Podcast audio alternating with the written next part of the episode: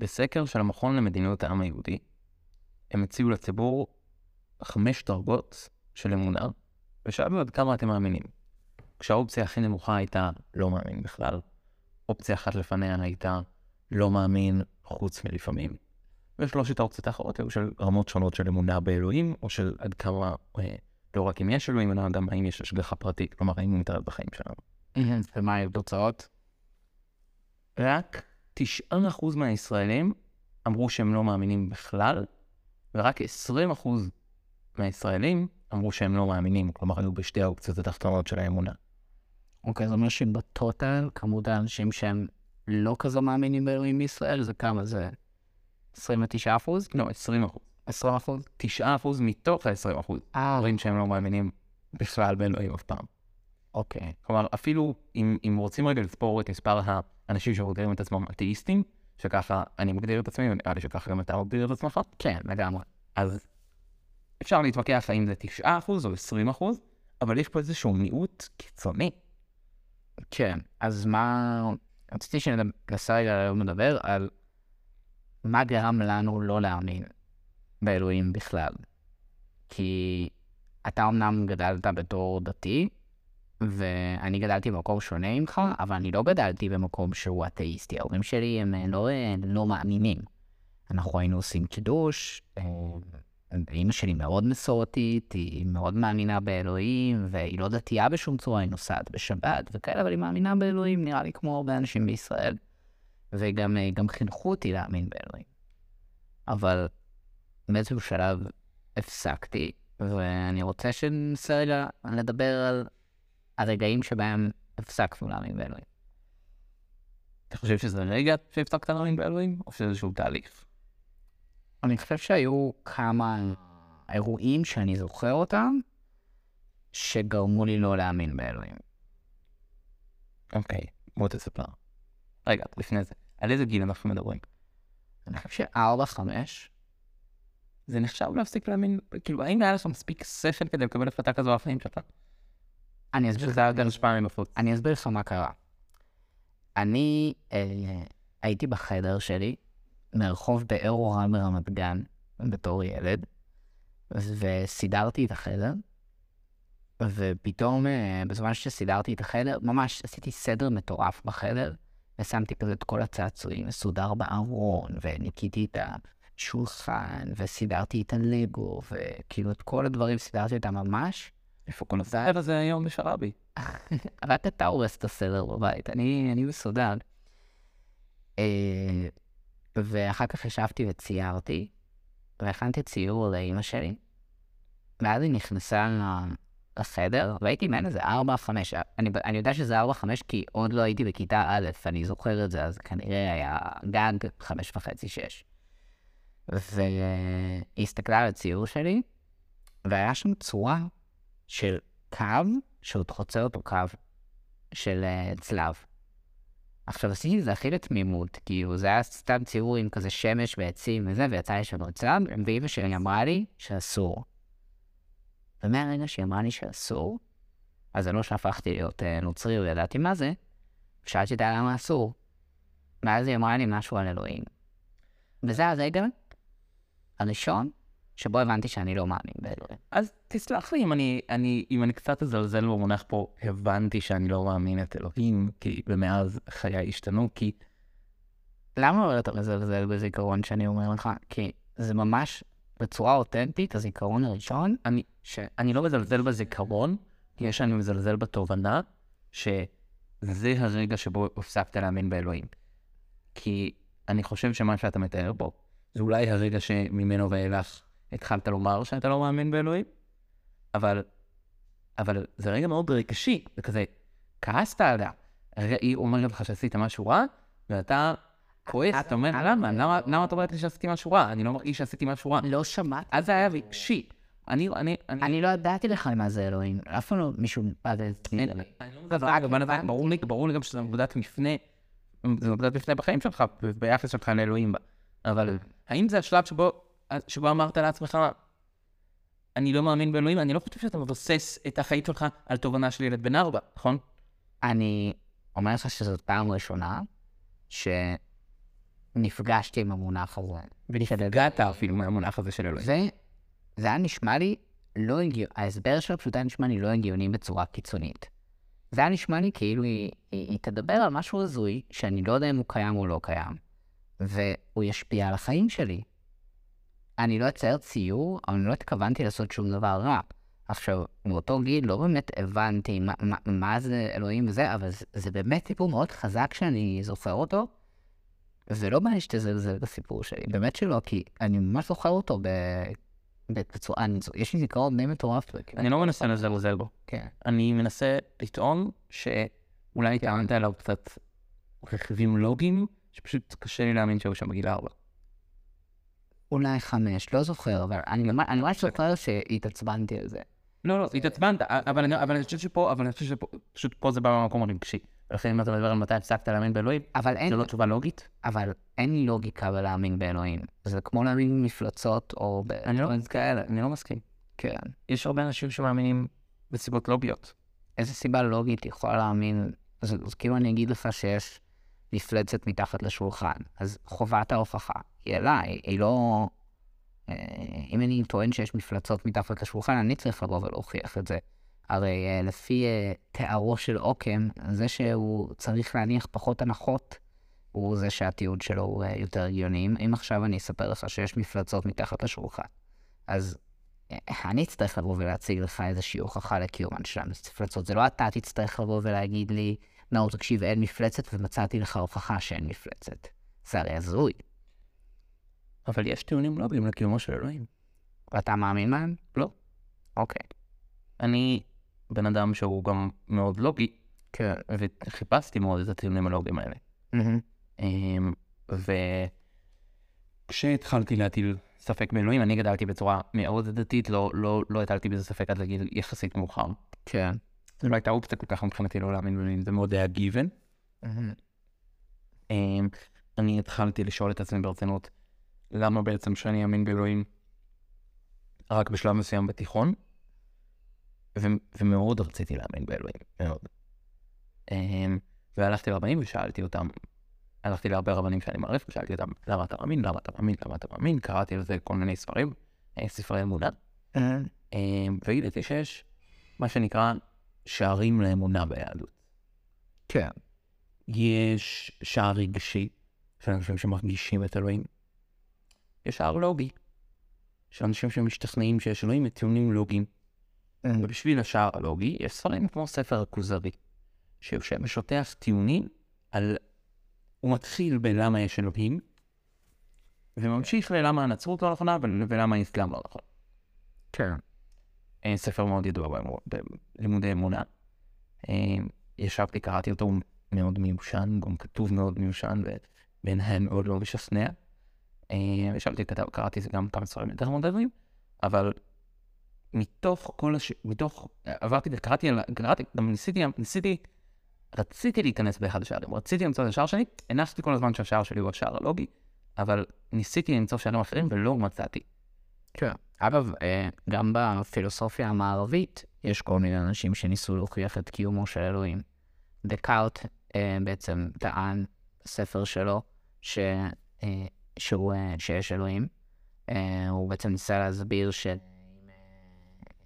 כאילו, אם יש משהו שהוא טוב לגמרי, אז בעצם זה הדבר הזה יהיה אלוהים, אחרת כל העולם היה רע. האמת, לא בדיוק זוכר את כל ההסבר שלו.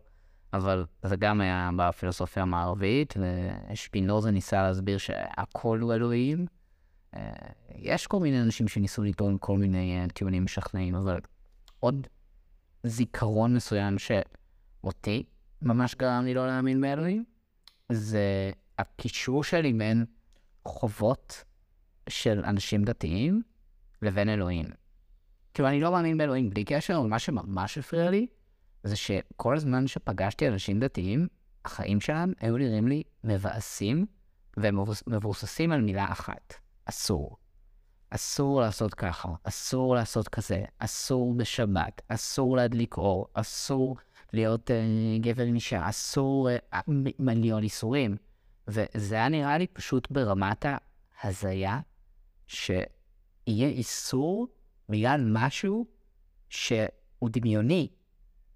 זה כאילו כולנו נניח שיש משהו דמיוני, והוא יאסור עלינו המון המון המון דברים, וזה היה נראה לי פשוט כמו סבל, וכל פעם שפגשתי אנשים דתיים, אני באמת מבפנים, על ילדים, חברים, פשוט ריחמתי על איזה גילאים זה?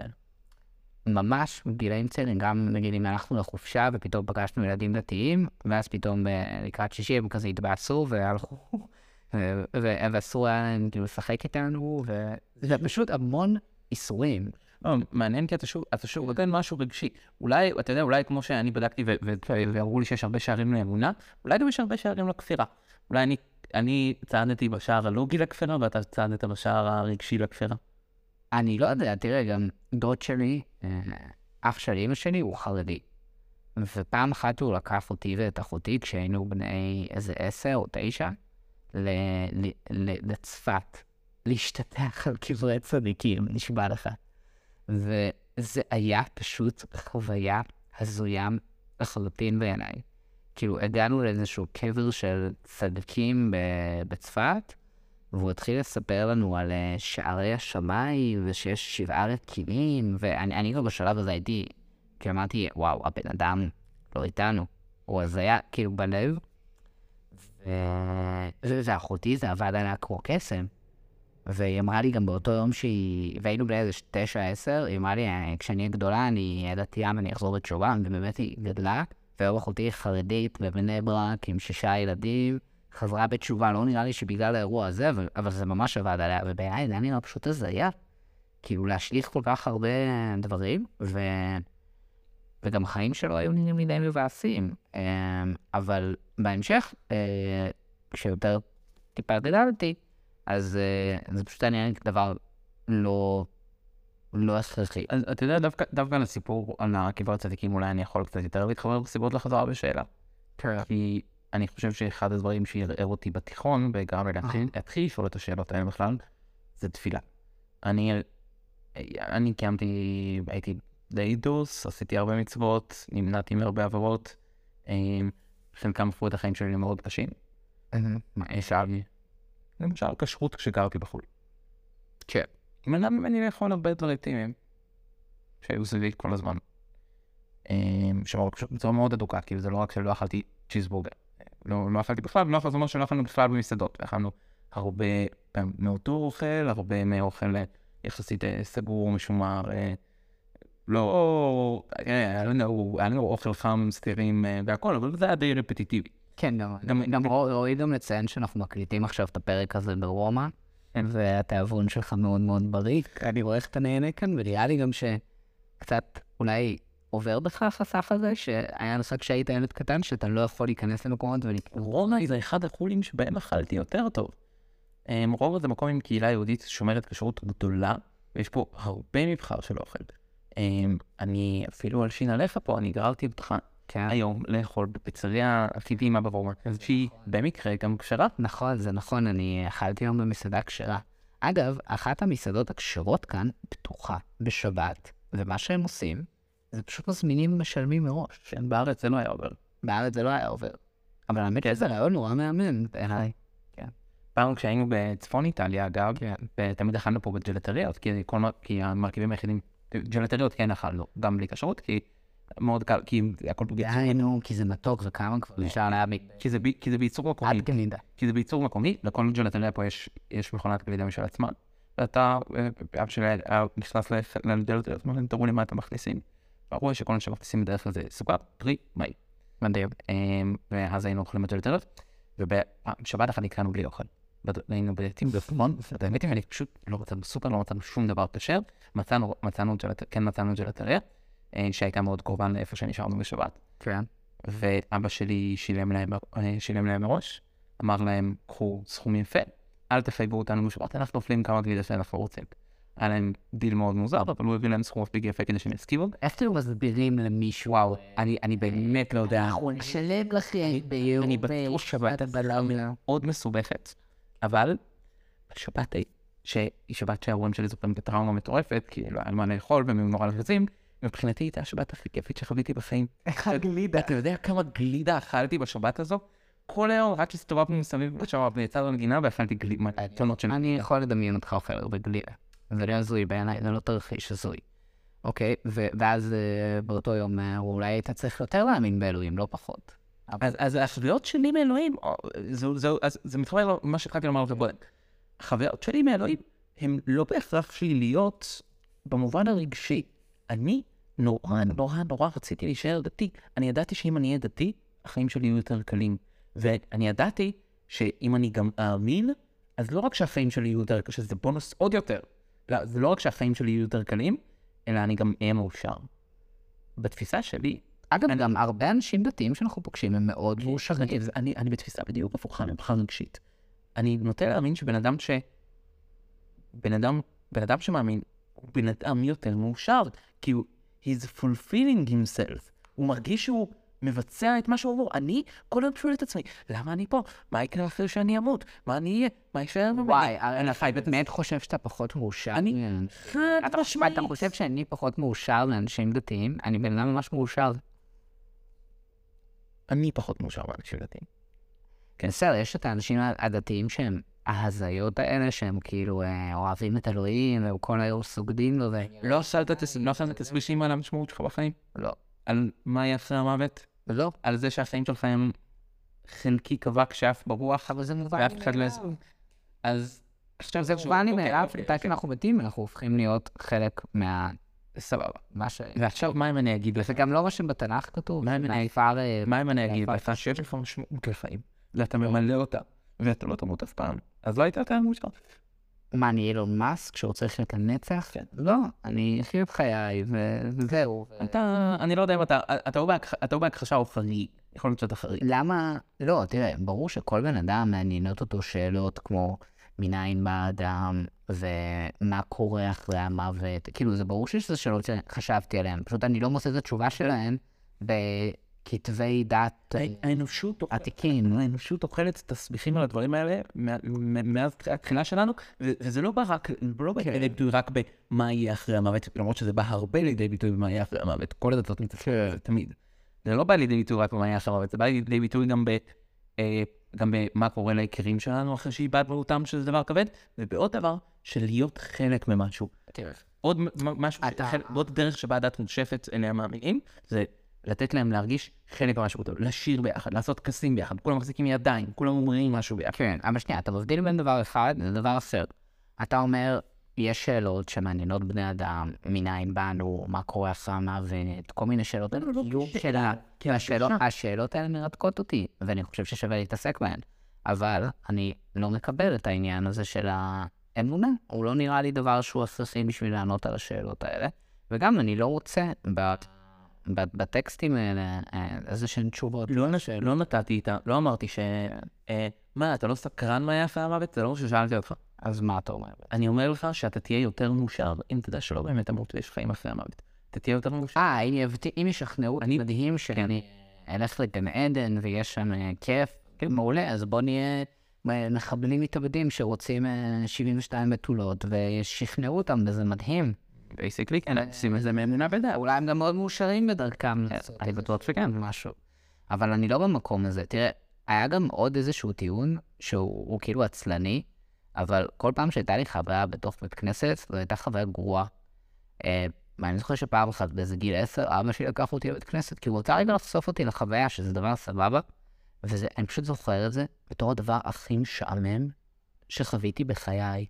הוא לקח אותי באיזה שישי בערב, לפני ארוחת ערב, וכבר הייתי רעב, ופשוט קדחו לי שם במוח. היה שם איזה רב מטומטם שדיבר על אה, דרשה שם נגד אה, נשים, הוא אמר שפעם אישה מכוערת הייתה אישה שמסתפרת קצר ושמה לק בציפורניים, והיום זה הדבר היפה, הוא פשוט כאילו הסית שם כזה נגד נשים טיפשות או משהו, לטענתו, וזה היה פשוט אינסופי. פתחנו את הספרים, ואני רואה את כולם עושים כזה מעניינים עם הראש שלהם, וקוראים וקוראים וקוראים, ואני כזה, מה זה? לא קורה כלום. זה משעמם. מתי- התחיל לרדת גשם? מתי הברק שאתה כל כך משעמם. ואז כשהייתי אמור לעשות בר מצווה, באתי לשיעור אחד עם, ה... עם הרב, עם הבן של הרב, עוד איזה ג'וב, לימים הבנתי את זה. ואחרי פעם אחת אמרתי לאמא שלי, אמא תקשיבי, אני לא הולך לעלות לתורה. זה הדבר הכי משעמם בעולם. אני לא רוצה לעשות את זה, ואני לא מאמין באלוהים במילא, וגם את לא, וגם אבא לא, אז כי אתם לא דתיים באמת, אז מה את רוצה ממני שאני אעשה את הדבר הזה? ואז יש אותך מבינה באלוהים. היא מאמינה, אבל היא לא עושה שום דבר שקשור לדת באמת. אה, וחוץ מדבר אחד, יש דבר אחד שאימא שלי... בצור לחלב. לא. היא, היא, היא נוסעת בשבת, אבל היא אמרה לי שהיא לא מדליקה אש בשבת, אז היא מבקשת ממני להדליק בשבילה אש בשבת. אז תמיד אני הייתי מאוד מקשה על החיים שלנו. כן, אני, אני פשוט הייתי מדליק אש בשבת, ואז הייתי גם צוחק עליה קצת, למרות שזה לא יפה. אמרתי לה, אמא, אם אני מדליקה את האש, זה אותו דבר, כאילו, את מדליקה, וכמו כשאת נוסעת באוטו, זה לא שקורה שם קסם בתוך המנוע, זה נדלקת שם אש. אבל היא סיפרה לי שהיא נדרה נדר למתי שסבתא שלה מתה שהיא לא תדליק, אה, שמתי שאימא שלה נפטרה, סליחה, מתי שסבתא שלי, שהיא לא תדליק אש אה, בשבת, אז היא תמיד ביקשה ממני להדליק לה את האש בשבת. היא יודעה שגם ככה המקרה שלי אבוד. ולגבי הבר מצווה, היא פשוט אמרה לי, "אה, זובי, אתה לא תעשה בר מצווה. כן, עשיתי. עליתי לתורה. אז אבא שלי אמר לי, יאללה, תעשה מה שאתה רוצה, אל תעשה בר מצווה מבחינתי, ואמא שלי אמרה, נראה לך שאתה לא תעשה בר מצווה, לשתול אותך. והלכתי ועשיתי בר מצווה. אה, יפה, זכית במצוות כיבוד אב ואם. נכון, עשיתי את זה רק מתוך כבוד לאמא שלי. ולסרט הדיברות, תכבד את זה בכבד אמך. נכון, לגמרי, לגמרי, אז כיבדתי. אז לסיפור של התפילה, לסיפור של התפילה אני יכול להתחבר, אמרתי לך שהיו דברים קשים שבאמת, לשמור כשרות באיטליה, הכל וזה, אני לא אם זה סבבה, זה הרגיש לך חשוב מספיק. אבל דבר אחד שהטריף אותי, זה לעמוד שעתיים כל שבת, אה, חצי שעה ארבעים דקות כל בוקר, ולנסות לדבר עם אלוהים. וואו. כי אני אמרתי מילים ממלמל, מילים ממלמל, מילים ממלמל, הם אומרים לי, כולם אומרים לי, אל תמלמל אותם, תדבר אל אלוהים. ואני מדבר, ווואלה, הוא לא עונה. לא רק שהוא לא, אני, אני, קשה לי, קשה לי לדמיין בכלל שאני מדבר עם מישהו. כן, אבל זה, זה מה שהטריג אותי, השעות האלה, זה גם נותן לך שעות של מחשבה. שעות של, של באמת של שעמום, של להסתכל על ספר ולבעוט ולחשוב. זה זמן שבו באמת חשבתי, רגע, מי אמר, רגע, למה? וממש רציתי להרגיש שאני מדבר, אבל כשהסתכלתי בסביבי וראיתי אנשים שבאמת נראים כאילו הם באיזה אקסטזה רוחנית, ורציתי את האקסטזה הרוחנית הזאת, והאמנתי פנים שיש לי אותה, כי ממש רציתי אותה. והלכתי בטיפ של אה, אחד הרבנים שלי, שוב, סיפר לי על שערי ה... אה, על שערי האמונה. אה, הוא סיפר לי על אמונת ברק או משהו כזה, כאילו משהו של גילוי את ברק, ואני לא זוכר את ההגדרה המדויקת שם, אבל משהו שפוגע בך כמו ברק, ואיזשהו אירוע אחד שאתה רואה התגלות רוחנית ואתה רואה את אלוהים וגורם לך להאמין להמשך החיים. ממש רציתי את זה. בעצתו הלכתי והתבודדתי. וואו. ויצאתי מחוץ, ל... היינו במשה, זה היה בבית הספר התיכון שלי היה במושב קטן. יצאתי מחוץ למושב, כזה בלעצים, איפה שאני לבנתי, ישבתי שם כמה שעות. ודיברתי, באמת דיברתי ממש, פתחתי את הלב מול אלוהים, דיברתי, אמר, אמרתי ממש בקול, כאילו דיברתי בקול, לא עשיתי אף אחד. אמרתי, וואלה, תן לי סימן. סימן אחד, אני מסודר. אחד, אבל ברור, לא עכשיו כאילו, שאני אראה מחר שציפור אה, מתה מול העיניים שלי. זה, אני לא רוצה ליפול ב overfit, הייתי קצת data scientist אז, כבר אז. אני רוצה עכשיו משהו, שיהיה לי ברור שזה אתה. וזהו, זה, ואני לא מבקש יותר. אחרי זה, אחרי זה אני שלך, מבטיח. ומה קרה? ברק פגע באותו... לא, לא קרה כלום. אה, התאכזבתי, חזרתי לישיבה והמשכתי לחפש שערי אמונה אחרת. אתה יודע שמוחמד, אה, מתי שהוא התחיל את האסלאם, אז אה, כי תחביב. לא, הוא היה מנהג של התבודדות, שכל גבר צריך ללכת ולהתבודד במדבר כמה ימים ולהיות עם עצמו במחשבות, והוא הלך ועשה את ההתבודדות הזאת, ואז בעצם כשהוא חזר מההתבודדות, הוא טען לאשתו שהוא ראה את המלאך אה, גבריאל, ו... וככה הוא ייסד את האסלאם, שאחרי ההתבודדות הוא קיבל סימן. יכול להיות שאם היית מקבל סימן, היית מייסד פה איזה דת חדשה. אם הייתי מקבל סיום, הייתי נשוי עם ילדים היום. תראה, אבל יש עוד משהו שהוא מאוד גדול, שהפריע לי כשהתבגרתי בלהאמין באלוהים. וזה בעצם, אני, אני לא יודע אם מישהו ניסח את זה פילוסופית, אבל אני קורא לזה טיעון המקומיות. כאילו, אם נולדתי ברמת גן, או בתל אביב, או בבני ברק, אז כנראה נולדתי למשפחה יהודית. ואז אמונה באלוהים אומרת שאני צריך, אה, לא יודע, לשים כיפה ולשמור כשרות ודברים כאלה. אבל אם הייתי נולד עשרה קילומטר מזרחה משם, באיזה יישוב פלסטיני, אז הייתי מאמין, אה, ב... וגם הייתי מאמין באלוהים, אז פתאום הייתי צריך אה, להתפלל חמש פעמים ביום ולעשות... לא. אה, ואם הייתי נולד באינדיאני, אז הייתי מאמין במלא מלא מלא אלילים ודברים כאלה. אז בעצם... אמונה יהודית. שנייה, ת- תן לי רגע להסביר את התיעוד שלי. אז זה היה נראה לי פשוט, אמונה באלוהים היא שרירותיות, היא בעצם איפה שנולדת, אז אמונה היא בעצם אומרת סט שלם של מנהגים, של דברים שהוא לא בהכרח אומר שזאת האמונה הנכונה. כאילו, יכול להיות במה שונה האלוהים שמישהו אחד מאמין למישהו אחר, ולמה הביטוי של הדברים האלה הוא שונה, וככה הגעתי לאיזושהי מסקנה ש... אה, זה פשוט תלוי במקום שנולדת בו, ולכן אין שום הצדקה לאמץ סט מסוים של אה, דברים, זה שרירותי, פשוט נולדתי במקום הזה, אז אני מחויב לסט הערכים הזה? ממש לא. אתה מבין? ליהדות יש איזושהי תשובה לזה. אוקיי. התשובה היא שהיהדות לא דורשת ממי שנולד לא יהודי להאמין. כלומר, מי, אין דרישה ביהדות מגויים להתגייר. הדרישה ביהדות מגויים היא לקיים שבע מצוות בני נוח, שזה שבע מצוות מאוד בסיסיות, שלמה למה שהגויים יאמינו בהם, זה אמור להיות מצוות שהן רק מוסריות, שהן משהו בסיסי, משהו שהם צריכים להרגיש. אמ, אני לא זוכר מה הם האמת, אבל כזה זה דברים כמו לא לרצוח, לא לאנוס, דברים כאלה. אז שהם צריכים לקיים רק את המצוות הבסיסיות המוסריות, ואתה, כי אתה יהודי, אז אתה צריך לקיים הרבה יותר. אוקיי, אבל... אין מהם קשה דניאל. נוצרי שמאמין באלוהים, או מוסלמי שמאמין באלוהים, מה, הוא לא מאמין באלוהים? הוא מאמין באלוהים. אז כאילו, יש פה איזשהו כשל מאוד uh, משמעותי. מה, הם לא מאמינים? אז עכשיו, עוד דבר, זה כל הנושא הזה שתמיד ניסו ללמד אותנו, אני ממש זוכר, אני אמנם גדלתי בתיכון, בבית ספר שהוא חילוני, בממלכתי וזה, אבל בישראל, בבלי גבול, מספרים לילדים שטויות. מספרים להם שהעולם נברא בשישה ימים, מספרים להם, אה, כאילו כל מערכת החינוך יוצאת מתוך נקודת הנחה שיש אלוהים. ממש ככה. אה, ב- בבית ספר חילוני. כן. לך שהעולם נורא בשבעה? כן. לא, אבל בשיעור תנ"ך. אבל, אתה בתור ילד, יש, המון שיעורי תנ"ך, ובאמת הרבה. מספרים לך סיפור מאוד... בסדר, גם שיעורי חברה אפשר לעשות. כן. והם יוצאים מתוך נקודת הנחה, כאילו שיש אלוהים, באמת ככה, גם קצת חילוני. מי שמלמד תנ"ך בבית ספר חילוני הוא דתי? לא, באמת שלך זה מורה חילוני. אז הוא לא מלמד את זה, כן, הוא לא מלמד את זה כהיסטוריה. אבל, אבל אה, אה, מספרים לך שהעולם נברא בשנים, וזה ההסבר העיקרי שמסבירים לך בתור ילד בבית הספר על, על איך נוצר המקום שאנחנו נמצאים בו. נראה לך שהמורה שלי בכיתה ב' או ג' הסבירה לנו את תיאוריות מורכבות יותר? לא. אה, אני לא יודע גם מה מצופה ומה נהוג במקומות אחרים בעולם, אבל זה היה נראה לי פשוט הזיה. זה היה נראה לי פשוט בסתירה לכל דבר שהוא אה, רציונלי והגיוני. ואני גם בתור אה, ילד נורא זלזלתי בזה, אמרתי, מה, אה, כאילו, היא מטומטמת? היא באמת חושבת שהעולם נברא בשישה ימים ומישהו עשה הוקוס פוקוס? ככה חשבתי לעצמי, גם בתור ילד בבית ספר.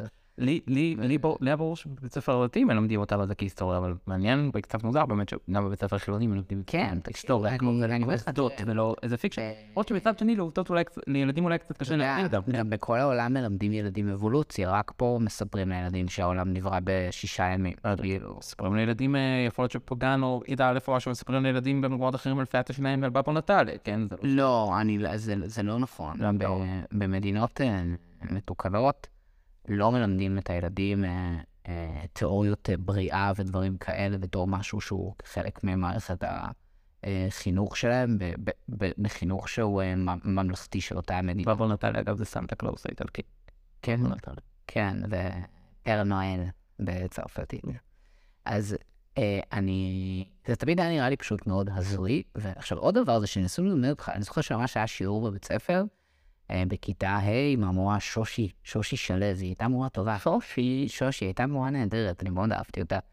והיא סיפרה שם בשיעור תנ"ך על למה עבודת אלילים היא הייתה פסולה והייתה רעיון לא מתקדם לעומת אמונה באלוהים. שזה נאורות וחדשנות. כן, זה חדשנות, ואני כזה, מה ההבדל בין להאמין באלילים לעומת להאמין באלוהים? זה אותו הדבר, זה, אין שום הבדל, אין שום יתרון בלהאמין באלוהים לעומת להאמין באלילים.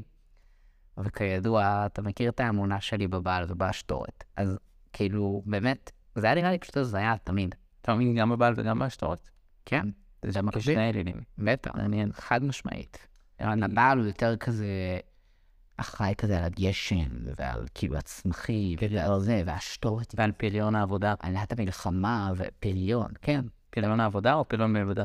ילודה, והתפתחות, וזה. זה על פריון העבודה, יותר כזה. אני, רק הולך לקברי צדיקים של השתורת. בקיצור, זה תמיד היה נראה לי מאוד מאוד הזיה, אבל יש עוד משהו מאוד מעניין. אני גדלתי בסביבה שהיא חילונית, וגם עם חלק מהאנשים מסורתיים, לדת אין הרבה תפקיד בחברה הזאת שאני גדלתי בה. אבל אתה עשית מהלך הרבה יותר גדול.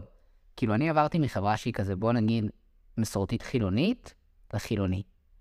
אתה עברת מחברה שהיא אוהבת השם, וממש 100% מהחברה סביבך הייתה דתית, ברוב השנים לפחות, ועברת לחלוטין ללא להאמין. אז נגיד, למה לא עברת סתם להיות חילוני שמאמין? כי מזה זה הגיע. זה, הכל, הכל התחיל מזה שקשה לי להאמין שיש אלוהים.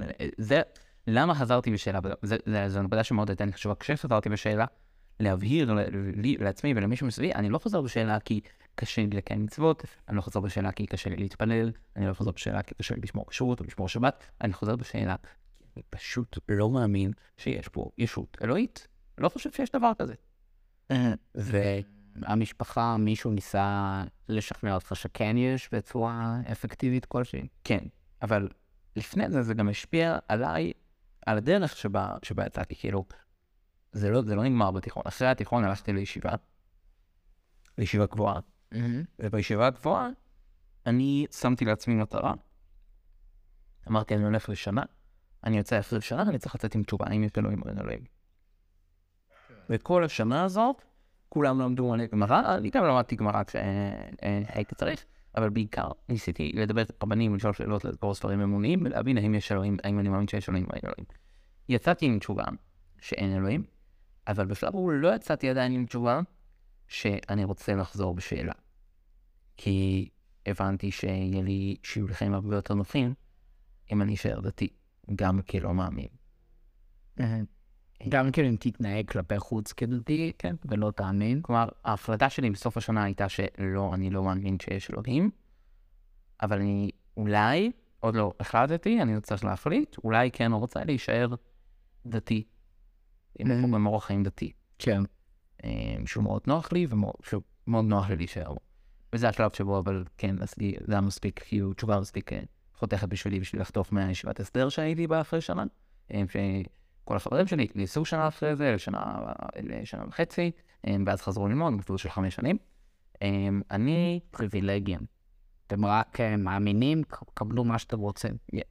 כן, לא, לא בדיוק. רק לא, תעשו דקה, תעשו דקה וחצי. לא יודע, כן, דקה וחצי סבבה, אבל- אבל אתה כן, כן מתחייב ל- לחמש שנים. כלומר, זה מסלול של חמש שנים. ובשנה וחצי מתוכו אתה משרת בשירות קרבי. אז לא הייתי מזלזל בו יותר מדי, כשגם יש חילונים שעושים שירות צבאי יותר מקוצר מזה, כשהם עושים תפקידים פחות משמעותיים. כן, זאת אומרת שברגע שאתה רק שם כיפה בישראל, זהו, כל הדלתות נפתחות ומייצרים לך מסלולים לכל דבר ועניין. אבל עזוב, זה לא המוקד. ואני לא חושב שאם אתה, אם אתה תרצה להיות מאבטח מתקנים ולשרת שנה, אף אחד לא יגיד לך לא. זה החלום שלי. גם אני בטוח, אף אחד לא רוצה לעשות את זה. אוקיי, אז הצבא זה מה שפתח אותי גם פסיכולוגית לאפשרות של, אוקיי, יש, יש לי אפשרות לחיים אמ, שאני אהיה בהם מרוצה ואחיה טוב, גם כבן אדם לא מאמין, וזה השלב בסוף הצבא, השלב, השלב שבו נהייתי מבוסס כלכלית, כלומר השלב שבו נכנסתי לקבע והתחלתי לקבל משכורת עצמאית, כן. היה השלב שבו אמרתי, אוקיי, עכשיו, אני, עכשיו שאני יכול להחזיק את עצמי ולא תלותי, אמ, ולא תלותי במשפחה שלי בעצם כלכלית, זה השלב שבו אני יכול לומר, לומר לכולם, להודות בפני עצמי, ולהפסיק לחיות כדתי. אבל יש לי שאלה אחרת אליך. כן. האם הייתה לך חוויה רוחנית? לא. אף פעם. לא, לא הייתה לי. מה, החוויה שאני מרגיש איזה כוח עליון השפיע? לא, לא, זה לא, זה לא אף פעם יותר כל כך מורכב. האם היית פעם יחד באיזה טיש, אתה יודע מה זה טיש? מה, שאני לא... שרים. שרים? הרבה אנשים ששרים ביחד. משהו בצפת, יש, יש בצפת, אני בצפת אני מרגיש שם משהו. תקשיב, משהו בכותל, משהו בהר הבית, משהו, משהו כשהיית סביב הרבה אנשים, שהרגשת שיש איזושהי אווירה מסוימת שמאחדת את כולם ומדביקה את כולם ביחד. זה יכול להיות, אתה יודע משהו? זה יכול להיות גם איך קוראים לזה, שכולם שרים ביחד, על עליהם, על עלם, שכולם שרים ביחד איזה שהם שירים. אוקיי. מה, מבעד אחד כזה שכולם לא נשארים? אוקיי, גם, נניח, כן, זה יכול להיות מעגל גיטרה מסביב למדורה. ברור שחוויתי חוויות עם... בוא תספר על אחת הכי חזקות שלך. הייתי לפני כמה חודשים במכתש רמון, באיזה פורום אחד שדניאל לוויתן, חבר שלי, ארגן.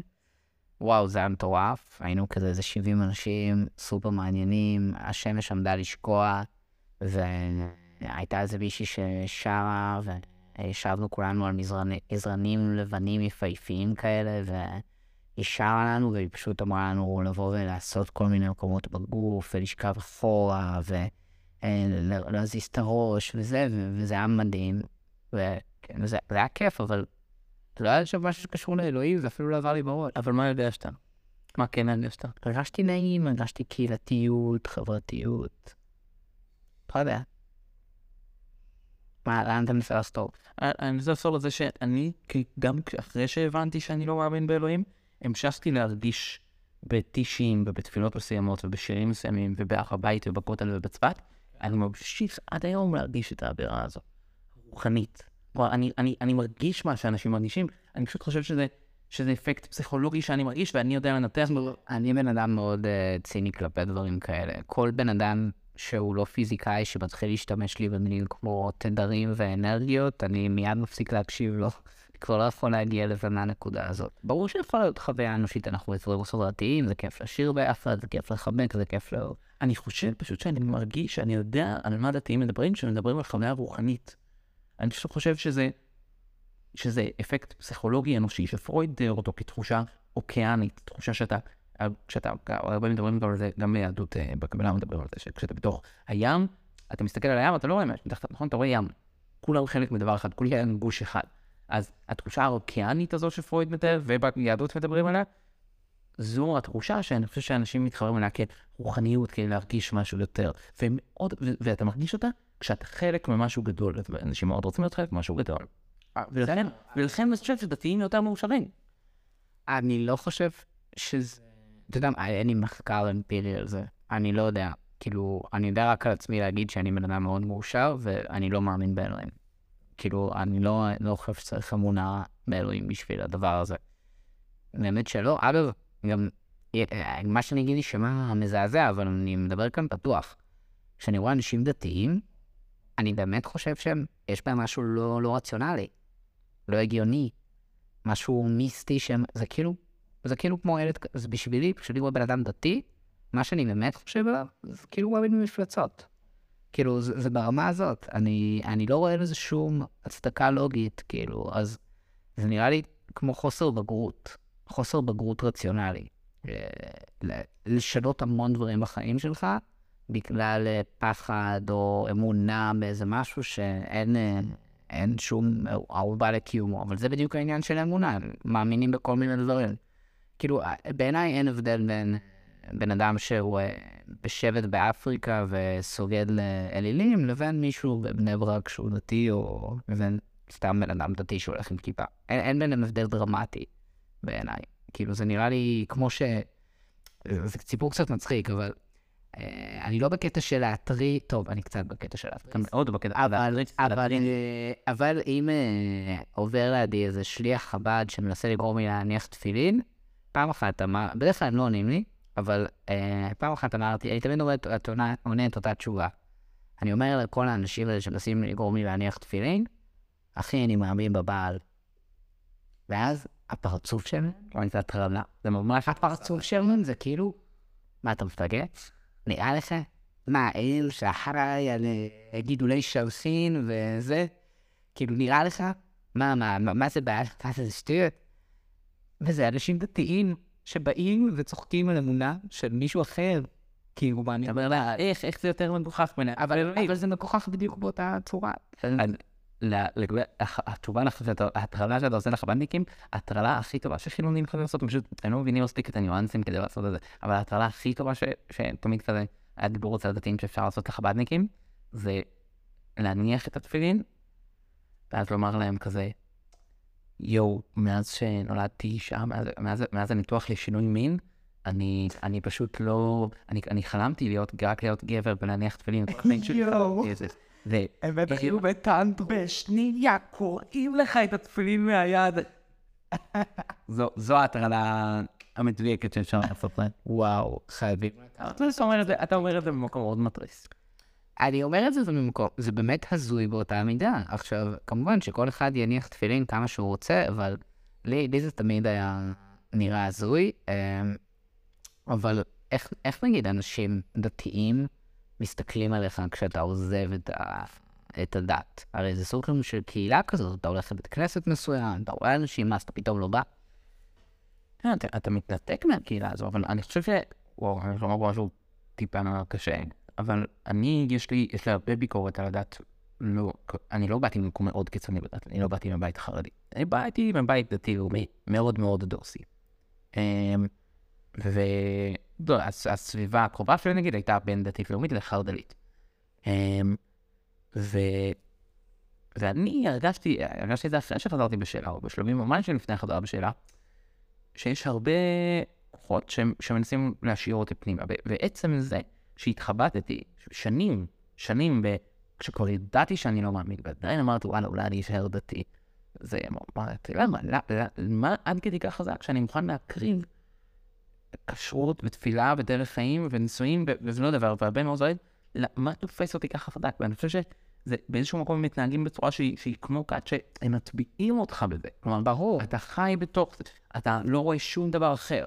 אתה רואה, אתה רואה רק את זה עד הרגע שאתה מתחתן. ואז כשאתה מתחתן, אז אתה לא יכול לצאת לעבוד באוניברסיטה וזה, אבל, אבל כשאתה מתחתן, אתה באיזשהו מקום כבר כלוא. כי אם אתה, כי אם אתה חוזר בשאלה אחרי שאתה מתחתן, ובטח אם אחרי שאתה מביא ילד, אז, אז אתה מתחיל לדפוק את המשפחה שלך, וזה בטח משהו שיש לך אינטרס חזק לא לעשות. אז גורמים לך א' להתחתן בגיל מוקדם, וב' עד שאתה מתחתן, אתה לא רואה עולם.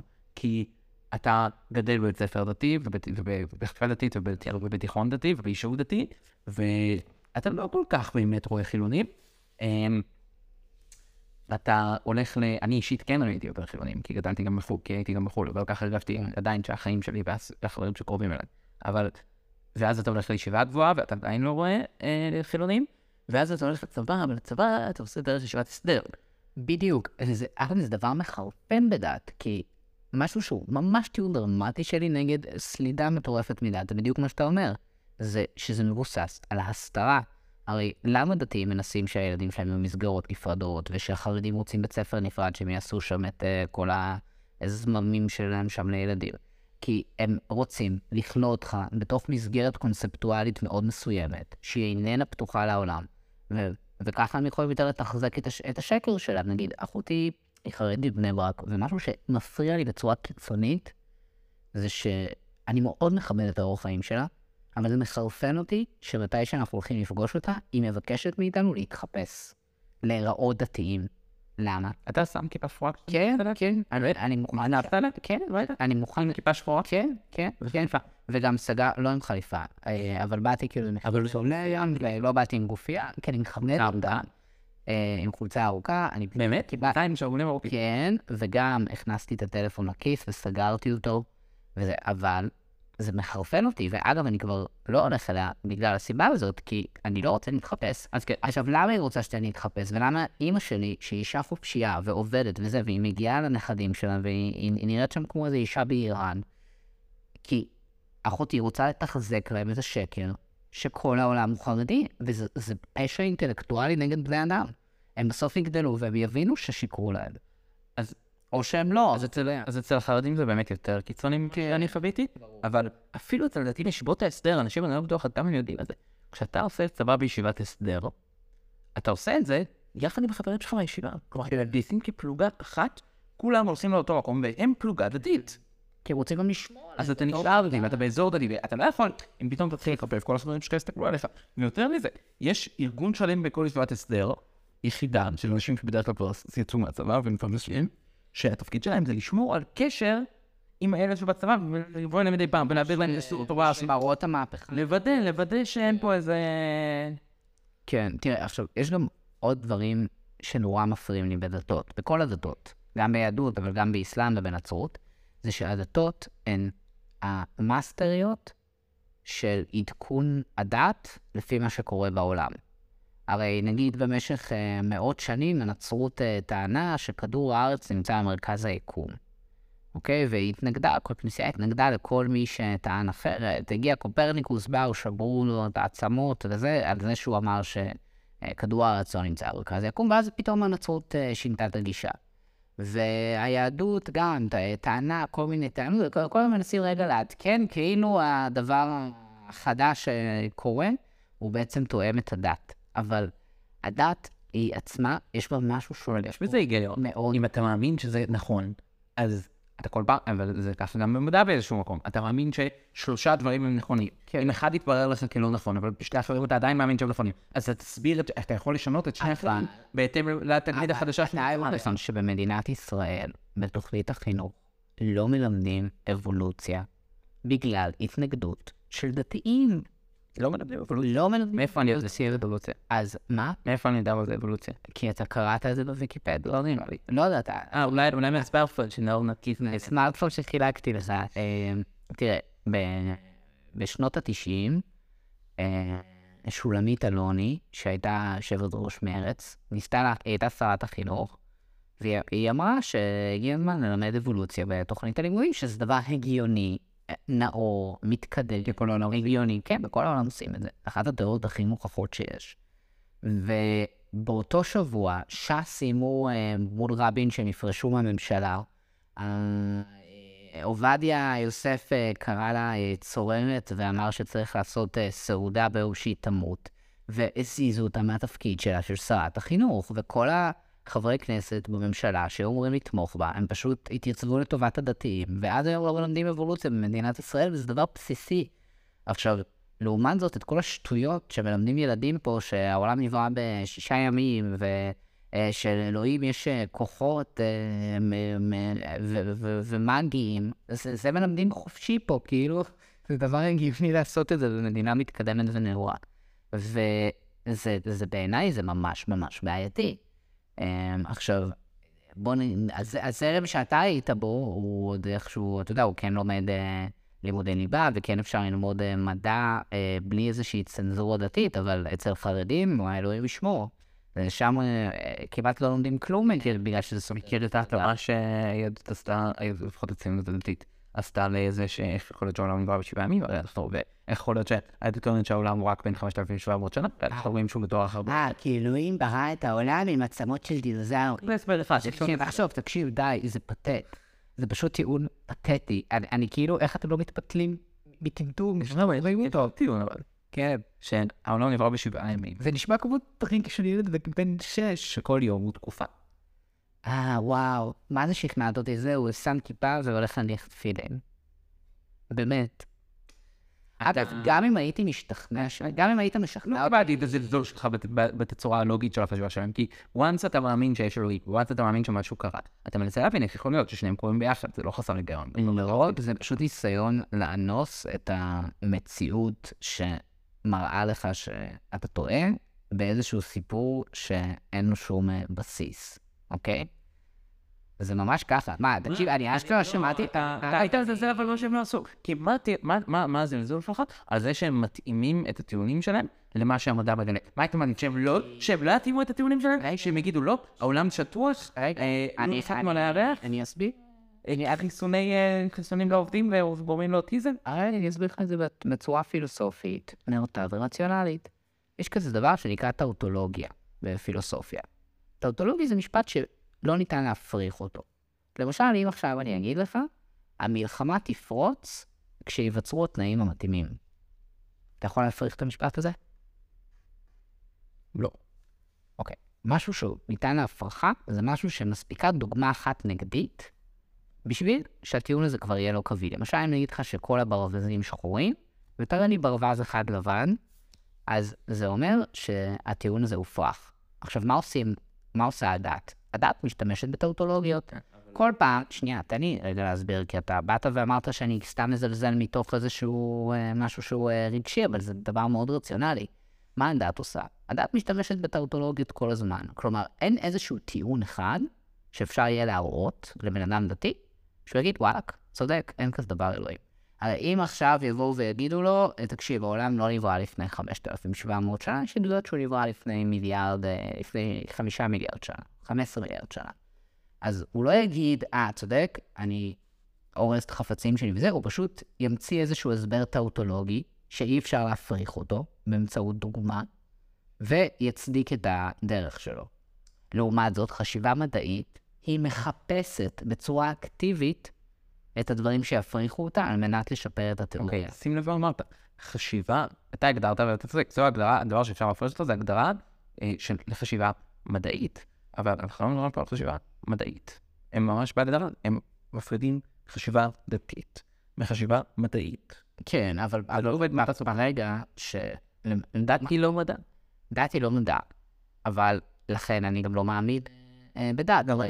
תסתכל, הרי אה, אני, אני האחרון שאגן על הדתיים, כן? אני רק לא, מגן, אני רק מגן מהזלזול שלך מהם, זה הכל. אבל הזלזול הוא נובע מחוסר יושרה אינטלקטואלי.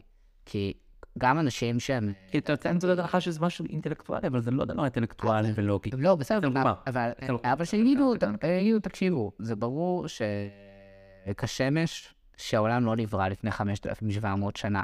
אבל זאת המסורת שלי וזה, ואני אמשיך להאמין בזה, אבל לא, הם מנסים לבוא ולהגיד, לא, העולם נברא עם דינוזאורים מעובדים בפנים. תקשיב, זה הזיה. זה אנשים כאילו ראויים שבאים ואומרים את השטויות האלה. אתה יודע, זה משפט שנגע בי כשהייתי ילד, כי הייתי בכוכב הבא, אקס פקטור, כוכב נולד אחד הגלגולים של התוכניות מוזיקה, שהכתוב. לא זוכר את זה? כן. ושפט שם אביב גפן. כן. אמ, ומישהי אמרה לו שהיא חזרה בתשובה. הוא ישב שם, וכל אחד, אפילו כמה, כל מי שאמר שם שהוא חזר בתשובה, כל מי שהזכיר שהוא אפילו חזרה בתשובה, הוא ישר קפץ עליו תמיד עם אותה שאלה. מה האירוע שגרם לך לחזור בתשובה? זה היה משבר? ככה הוא שאל. לא, התיאוריה, התיאוריה, של, התיאוריה שלו הייתה, שהוא אהב להזכיר שוב ושוב ושוב, זה שאנשים חוזרים בתשובה רק מתוך משבר. כן, ככה אחותי חזרה בתשובה. ההורים שלי התגרשו והיה להם מאוד קשה, ומשם כאילו היא חזרה בתשובה. אני... או כל, כל הפושעים שמגיעים לבית משפט, הם פתאום עם אה, כיפות ועם תפילין, מתעלפים ל... בדרך כלל לא לוגית. היא בונה בדרך כלל לא להמשיך את החיים של ההורים שלך כי זה מה שקל לך. או, או לטבוע בתוך הכת הזו שלא מאפשרת לך להסתכל החוצה ולהמשיך בלי להסתכל, כמו כן. סוסים ה blind folds האלה. או, או מתוך משבר, כלומר מזה שקשה לך, ללכת לפתרון הקל. לזה שאומר לך, כן, מה הבעיה? אל תאכל חזיר, תתפלל חצי שעה ביום, ואתה, ווואו איזה צדיק אתה, ווואו אתה תחיה לנצח, ואתה תהיה חלק ממשהו ענק. ואגב, כיהודי אתה בכלל מרגיש חלק ממשהו ענק, אני מרגיש חלק ממשהו ענק אפילו בלי להיות דתי. אני מרגיש חלק מעם, אני מרגיש חלק ממסורת. זה, אז זה בלי קשר, גם אני מרגיש חלק, אני אני חושב שאפשר להיות אתאיסטים ויהודים, זה... אני לא חושב, אני חושב שעם כל... אין עם זה בעיה, סליחה. מה שהחזיק אותנו, העם העם היהודי הוא ייחודי בזה שהוא שרד בקלות, נכון? זה, זה ייחודי, זה, זה לא קיים בשום מקום אחר בעולם. כן. מה שהחזיק אותנו, זה זה שהפרדנו את עצמנו ולא התבוללנו והיינו דתיים והאמנו וחיינו שונה. הבדלנות זה מה שהחזיק אותנו אלפיים שנה. אני לא מסכים איתך. אני חושב שאם, מה אתה לא מסכים? על זה שאם העם שלנו יפסיק להאמין, אנחנו לא נשאר יהודים. לא, לא, לא, לא עוד אלף שנה. אולי עוד מאה שנה, אולי עוד 200 שנה, לא יותר מזה. אוקיי, בוא נראה, אתה יודע מה, אני רגע שנייה זורם איתך. בארצות הברית, זה לא סיבה להאמין, כן? אני לא מאמין, אבל בוא שנייה, ויש פה מחיר. בוא, נמשיך את הטיעון הזה. ואני גם יכול להסכים איתך, נגיד בארצות הברית, בתחילת המאה ה-20, גרו שם איזה ארבעה וחצי מיליון יהודים, זה גדל קצת לאזור השישה מיליון, ועכשיו זה רק יורד. למה? כי הם חיים בחברה פתוחה, הם מתחתנים לא יהודים, ורוב הילדים הם לא נשארים יהודים, וכנראה שבארצות הברית האוכלוסייה היהודית תצטמצם. כנראה, אתה צודק. אבל אנחנו גרים במדינת ישראל.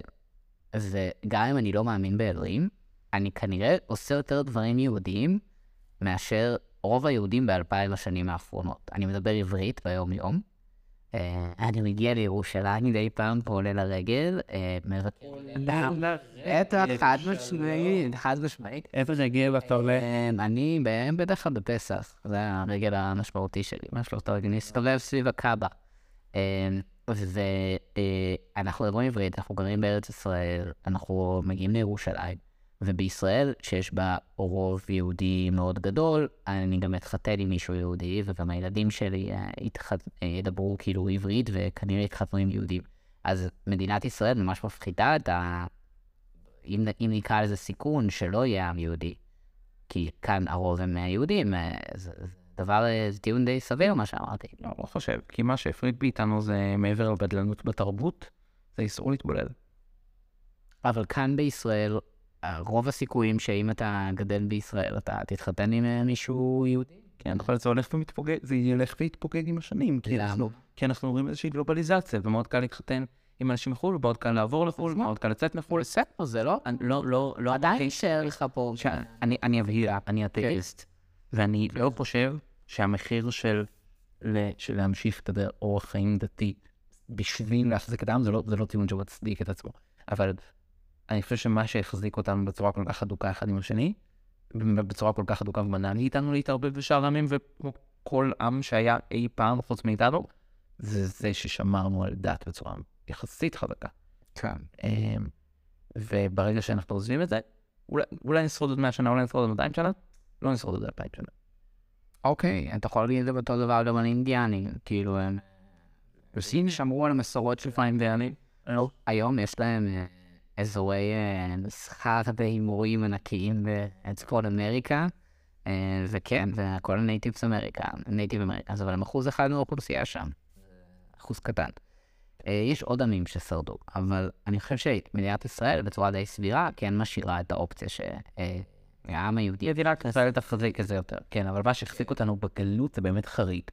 לשרוד כעם מפוזרים בכל העולם. זה חריג, זה חריג רגע, בצורה בלתי משוחזרת. אז אני רוצה דווקא להסביר, לתת לך משהו אחר, ואולי מזה נסיים את הפרק. דווקא זה שהיינו מפוזרים בעולם, זה מה שגרם להישרדות שלנו. עמים שמרוכזים במקום אחד, יש להם יותר סיכוי להיכחד. אני אסביר. מה? כל עם שפוזר נכחד. אתה רוצה אבל לתת לי להסביר את עצמי? שאלתי. אם למשל אתה העם האשורי, ואתה מרוכז רק באשור, ואז בא אויב חיצוני וכובש אותך, ואין יותר אשור. עכשיו הפכו אותך להיות משהו אחר. אז נגמר העם האשורי, ככה מתו מלא מלא עמים. לעומת זאת, בגלל שיהודים הוגלו והועפו, והיו במלא מלא מקומות בעולם, אז בעצם זה היה כמו בלוקצ'יין, שאם מקום אחד מת, זה, יש, יש את זה רשום במקום אחר. אז בעצם דווקא לשים את כל הביצים בסל אחד, שכולם גרים במדינת ישראל, זה מהווה יותר סיכון מאשר שיהיה מלא קהילות יהודיות בעולם. אה, ואני דווקא חושב שתמיד ימשיכו להיות קהילות יהודיות בעולם, כי אנחנו עם שמאוד מאוד אוהב אה, להגר. אה, יהודים אוהבים את הקטע הזה של עברו בהרבה מקומות, לא יודע איך זה. לדעתי כל הקהילות היהודיות באירופה השתתפו מישראלים שעברו לשם. אבל גם עמים שנכבשו, גם עמים שכבשו, פשוט התפזרו, איבדו את הלאומיות שלהם. אנחנו חושבים שנשארנו עם הלאומיות שלנו. לא, יש משהו דברים שהוכחדו, כי כבשו אותם, והם לא הוגלו למקום אחר. אוקיי, אז רגע, כבשו אותך, ואז מה קרה? אז נטמעת. אוקיי, בתרבות נטמעת. הגדולה, בנית. לעומת זאת, היהודים, הם, פשוט עברו להמון המון מקומות שונים. היה לך תמיד קהילות יהודיות ששורדות. אבל הגירה, יש שם 50, יש לה 50 ימים לספר לך. אף אחד מהם לא שרד. מה זאת אומרת? הגירה? הגירה זה אקט של 50 ימים שכבשו אותם. אותנו כבשו והתפזרנו. יש עוד המון ימים שכבשו אותם והם התפזרו. אף אחד מהם לא שרד. אה, לא, יש לנו פה ייחודיות, אתה לא יכול להכחיש את זה. אני אומר שזה שדווקא יהודים הלכו וגרו בהרבה מקומות, זה מה שהבטיח את ההישרדות שלהם. עמים שנשארו באותו המקום הם אלה ש... שלא שורדים. זה, זה, זה פשוט אסון אחד יכול לבוא ולהשמיד אותך. זה כאילו מה שאני טוען. בכל אופן, אה, אנחנו לא מאמינים. וכן, בניגוד ל-80% או 91% מאוכלוסיית ישראל. כן, אבל זה הולך וגדל לדעתי כמות האנשים שלא מאמינים. אה, אז אולי זה כבר לא מעודכן, זה סקר מלפני. אולי, כן. אולי זה כבר בסדר, אולי זה 40% כבר. נעבוד על זה, עוד אה, כמה אנשים. היה לעשות כמה סמארטפונים וזה, כמה סמארטפונים חינוך כבר. אלף, זה כבר עוד אלף אה, אתאיסטים, לא? כן, בהחלט. הם בדרך, בתנור, בתנור, קיבלתי סמארטפון, זה רק עניין של זמן. בתנור. אז אה, טוב, אנחנו נמשיך לא להאמין באלוהים. אה, למרות שינסו להחזיר אותנו בתשובה ובגזענות, אבל אה, ולמרות שיכולנו לעלות איתם הרבה פעמים היינו מאמינים. אתה חושב ככה, אני חושב שאני ממש לא יודע, אבל. כן. כן, אני אוהב אותך.